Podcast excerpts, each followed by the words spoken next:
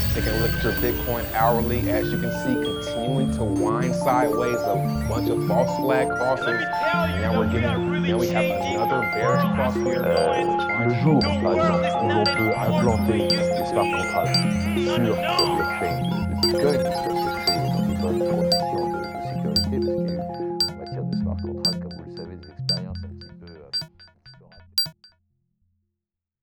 Bonjour à tous, euh, bienvenue dans notre nouvel épisode du podcast du Coin.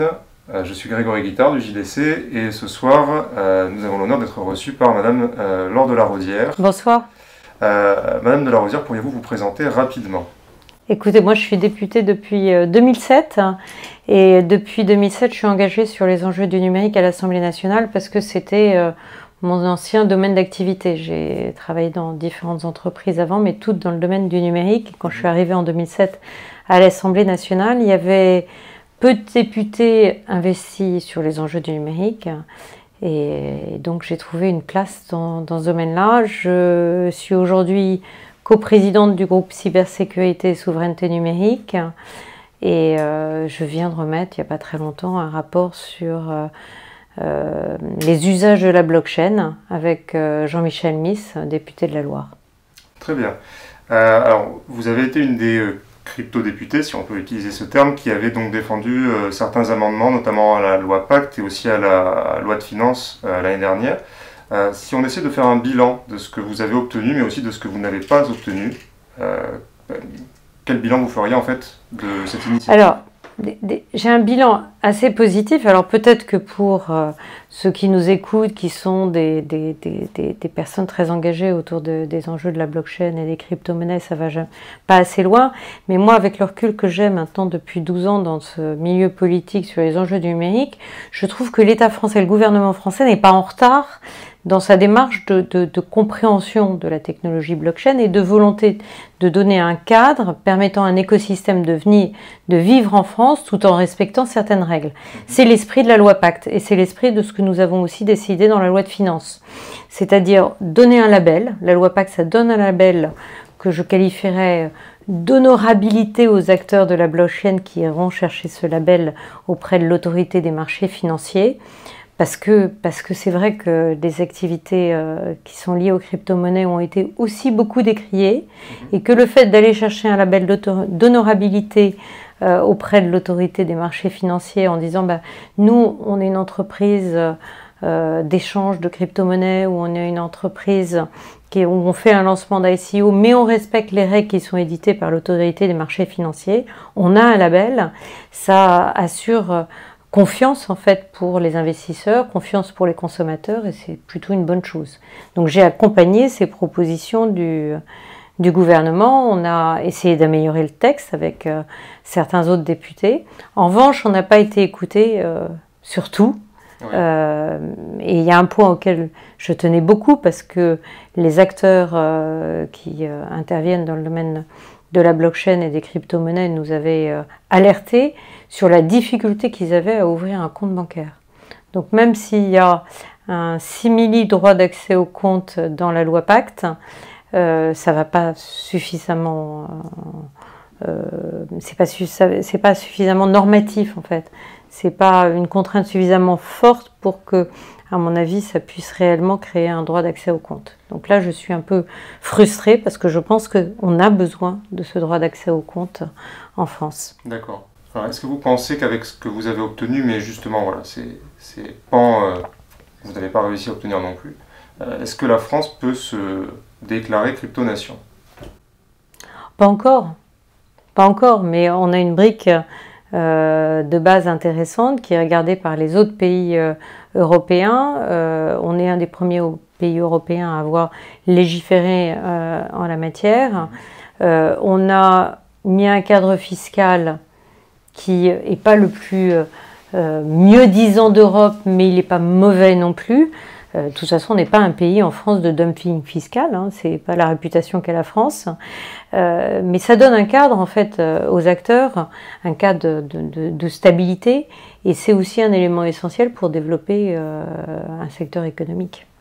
Alors, on va revenir un peu plus tard sur le sujet principal qui va nous occuper, c'est-à-dire le, crypto-euro, qui doit, je pense, mobiliser vous mobilisez à l'heure actuelle, mais est-ce que vous avez, vis-à-vis de ces tentatives un petit peu avortées, envie de reporter un peu plus tard d'autres propositions vis-à-vis des crypto-monnaies auprès de la représentation nationale? Il faut qu'on prenne du recul de savoir si ça marche ou pas. Il faut que les acteurs de l'écosystème qui ont été euh, chercher le label auprès de l'autorité des marchés financiers nous disent bah oui, euh, ça marche ou non, il y a telle et telle difficulté qu'on rencontre. Il faut qu'on ait aussi le retour. Moi, j'ai eu des retours de certaines personnes qui me disaient que certaines banques commençaient à être moins frileuses vis-à-vis d'eux euh, pour l'ouverture des comptes. Est-ce que c'est vrai, est-ce que c'est pas vrai? Il faut qu'on vérifie tout ça. Donc avant de légiférer à nouveau, je dirais, il faut déjà avoir une phase d'évaluation de ce qu'on a voté. C'est assez, logique en fait, et de regarder ce qui, euh, manque. Mais euh, si ce que nous avons voté ne va pas assez loin pour développer un écosystème en France, moi je serais une des premières à, pousser pour que ça puisse se développer, parce que je pense que cette technologie blockchain et les crypto-monnaies qui sont associées sont profondément révolutionnaires et qu'on ne doit pas refaire en France deux fois la même erreur, c'est-à-dire euh, on a laissé passer en fait euh, la vague de l'internet euh, très largement il y a quelques dizaines d'années. On ne peut pas faire la même chose avec la technologie blockchain, alors qu'on a tous les talents en France pour euh, développer des activités autour de cette techno. On est capable aussi de développer des techno blockchain qui sont performantes parce qu'on a des, cerveaux bien formés pour ça, donc allons-y. Alors, vous avez parlé de révolution. Euh, justement, le projet actuellement qui a un petit peu mis sur le devant de la scène les, crypto-monnaies, c'est le projet euh, Libra, mené par Facebook, mais pas seulement.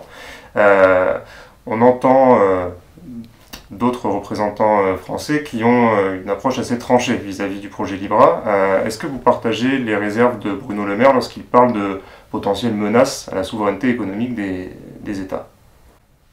Alors, ce qui, est nouveau quand même quand on a une entreprise comme Libra qui connecte 2,5 milliards d'individus dans le monde et qui dit qu'il va ça ressemble à ça, émettre une monnaie. Alors même s'il dit c'est pas Facebook, c'est une association, bah, forcément les États réfléchissent plus que quand c'est euh, euh, quelques early adopters qui euh, échangent des bitcoins. Mhm. Parce que si Libra s'installe réellement dans le paysage d'échange de biens commerciaux et d'échanges payés avec la monnaie Libra, ça a une influence sur la stabilité des monnaies et sur euh, la souveraineté qu'ont chacun des États avec leur monnaie, réellement beaucoup plus forte que euh, les échanges de Bitcoin qui, ont lieu aujourd'hui.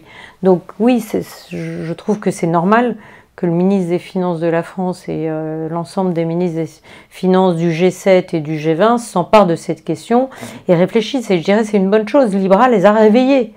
Euh, c'est une bonne chose de voir et ils, essayent de comprendre à quoi ça va servir, comment les gens vont l'utiliser, comment ça va transformer les secteurs économiques. Et tant mieux, je dirais, que Libra a secoué euh, les pays à ce point-là pour se dire que oui, la blockchain peut être profondément révolutionnaire des secteurs économiques et qu'on a intérêt à apporter des solutions. Alors, quel genre de solutions? Alors, quand je dis on a intérêt à apporter des solutions, c'est ce que quand les, ministres des, Finances qu'ils ont annoncé dans le cadre du G7 récemment, c'est dire on va euh, imposer à Libra finalement tous les contraintes qu'ont euh, les monnaies actuelles. Mhm. Et, pourquoi pas? Mais ils vont en fait essayer par la régulation d'étouffer Libra, d'étouffer ou de euh, faire en sorte que ça se développe pas trop rapidement. Moi je dis que c'est une façon de faire, mais je pense qu'il faut apporter d'abord une solution. C'est-à-dire que si Libra euh, peut exister, c'est que ça répond aussi à des enjeux de fluidité, d'échanges transfrontaliers, de monnaie universelle dans le monde, de, euh, en fait de, révolution monétaire. Et donc les États doivent aussi décider ce qu'elles peuvent apporter comme solution pour répondre à ces enjeux. Et euh, donc on travaille avec euh, Jean-Michel Miss et Pierre Persson à, l'idée de pousser les États à, mettre un stablecoin à parité euro. Alors après, quel type de stablecoin, comment, sur quel type de blockchain, euh, on n'a pas la solution, on est, on est député, mais ce, qu'on sent en fait, c'est que les crypto-monnaies sont indissociables en fait du développement des smart contracts, du développement de, de, services qui existent, qui vont exister sur les blockchains ouvertes, et que les, les, les États ne peuvent pas laisser les acteurs privés réguler la monnaie à leur place. on est attaché à ce que ça ne soit pas juste une affaire d'acteurs privés. Est-ce que le fait de voir... Surtout quand les acteurs privés s'appellent Facebook. Est-ce que le fait de voir euh, la Chine euh, avancer aussi ses pions avec la, sa supposée crypto-monnaie euh, chinoise et les avancer vite, ça force un petit peu, on va dire, le, pouvoir français à se poser la question? On ne l'a pas vu comme ça dans, dans les différentes discussions qu'on a eues, soit avec Bercy, soit avec l'Élysée, soit au gouverneur de la Banque de France, c'est n'est pas le, les mouvements de la Chine qui ont fait bouger les gens, c'est beaucoup plus Libra. Euh, maintenant, nous, ça nous interroge parce que euh, la façon dont la Chine aborde ça, c'est pour avoir une traçabilité de tous les échanges monétaires, de tous les achats, de tout ce que fait tous les Chinois en permanence. C'est pas tout à fait la réponse que je souhaite avoir en Europe naturellement, mhm. même pas du tout.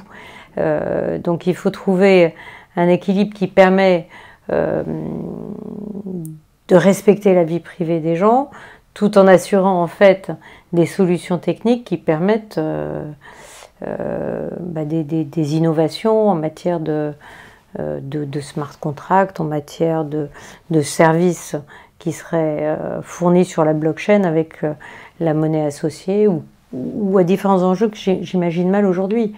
ce que je, ce que, je pense en fait, c'est que la promesse politique de la blockchain et des crypto-monnaies, c'est euh, d'assurer des transferts de valeur automatiques grâce à une technologie. C'est profondément politique. C'est euh, la certification des échanges, la valeur associée, euh, les échanges de valeurs associées vont s'inviter, à mon avis, dans beaucoup de secteurs d'activité. Je ne sais pas à quelle vitesse, je ne sais pas exactement concrètement, mais je pense que les États ne peuvent pas être en dehors de, ces systèmes-là. Et alors, à une époque où l'euro est déjà majoritairement euh, euh, numérique, quel euh, bénéfice vous verriez à un crypto-euro Même si on ne connaît pas sa forme exacte, même s'il y a différentes hypothèses et, que c'est toujours, c'est à peine en début de discussion, mais quel intérêt vous, personnellement, vous verriez à un crypto-euro Aujourd'hui, il y a quand même des frictions hein, sur, euh, les, sur les paiements, euh, sur euh, les, les, transferts transfrontaliers, sur les taux de change. C'est-à-dire que l'euro, dans ces conditions, pourrait être, à mon avis, beaucoup plus facilement utilisé de façon mondiale, exactement comme Libra se propose d'être. Moi, je, vois un, outil en fait euh, avec la stabilité qu'a l'euro, avec la euh, qui peut être embarqué sur euh, de nouveaux services à partir des blockchains et qui permet en fait de répondre aux usages qu'auront les gens, enfin qu'auront les acteurs économiques dans les services qu'ils veulent offrir. Je préfère que ça soit de l'euro que du Libra mmh. ou de la Libra. Je crois qu'on dit la Libra. Je préfère que ça soit de l'euro que de la Libra ou que, ou, que, ou que de la monnaie chinoise. Et je pense que c'est en apportant des solutions euh, et les acteurs après positionnement en fonction de ce qui sera le plus simple pour eux dans leur, modèle économique, dans la façon, dans la confiance qu'auront les acteurs par rapport à la monnaie.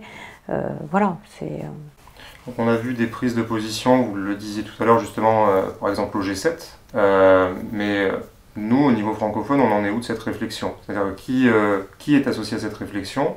On, voit, euh, on vous voit avec vos collègues députés euh, aller à la Banque de France, si je ne me trompe pas, mais quels sont les différents acteurs qui sont associés à cette réflexion et on est à quel stade de tout ce cheminement? Parce que j'imagine qu'il est long et qui nécessite peut-être même des commissions. Alors, le, G7, les, ministres, c'est la France qui présidait le G7 Finances.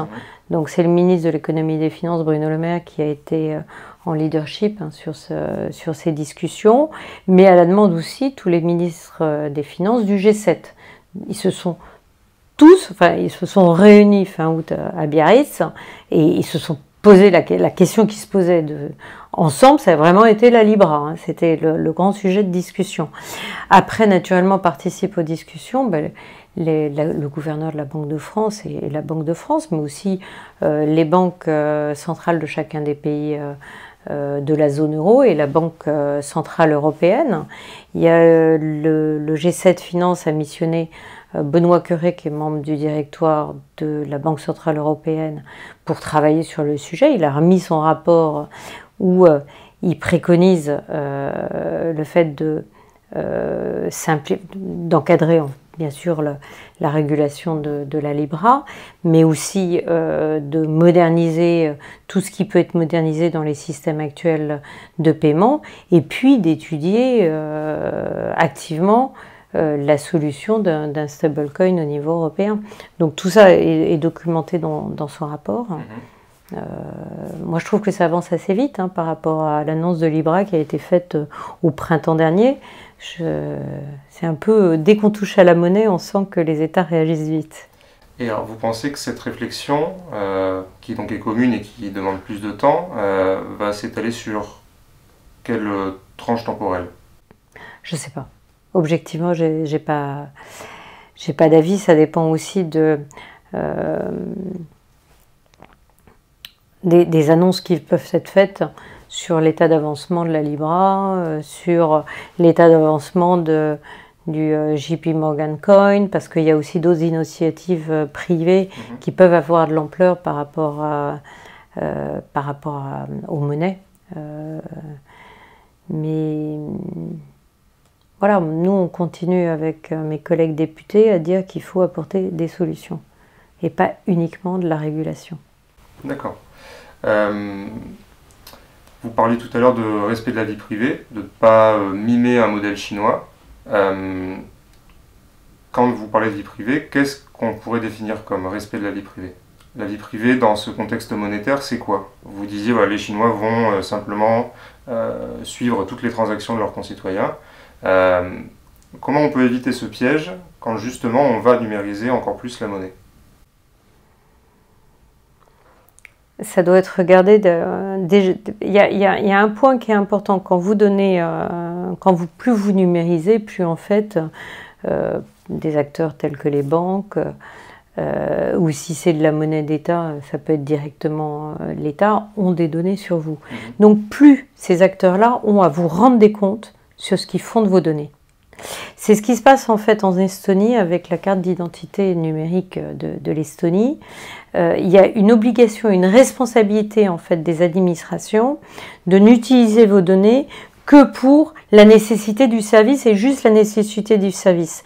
Et si vous constatez qu'il y a une déviance, vous avez le droit d'attaquer l'État pour, pour le fait qu'il n'a pas respecté votre vie privée et il peut être attaqué et sanctionné à ce titre-là. Et je pense que c'est ce rôle de rééquilibrage en fait qu'il faut mettre pour redonner du pouvoir aux citoyens, pour faire respecter par les utilisateurs qui ont accès à ces données au respect de leur vie privée. C'est-à-dire, vous avez accès à beaucoup de données, mais vous avez le droit d'utiliser uniquement pour euh, un usage très précis ces données. Et si vous allez au-delà, dans ce cas-là, euh, vous êtes euh, responsable et sanctionnable à ce titre-là.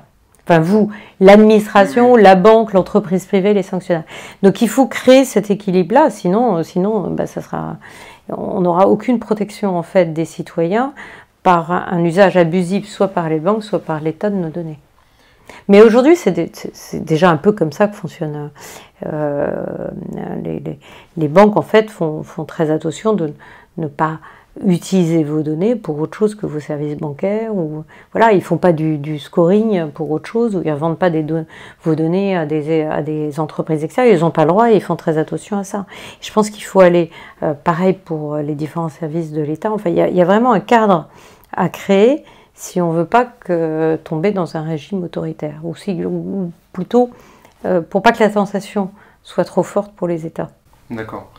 Euh, comment vous concevez le rapport entre ces nouvelles monnaies euh, fiduciaires tokenisées et les crypto-monnaies existantes actuelles euh, Est-ce que l'une et l'autre ne sont pas un petit peu, euh, on va dire, antithétiques?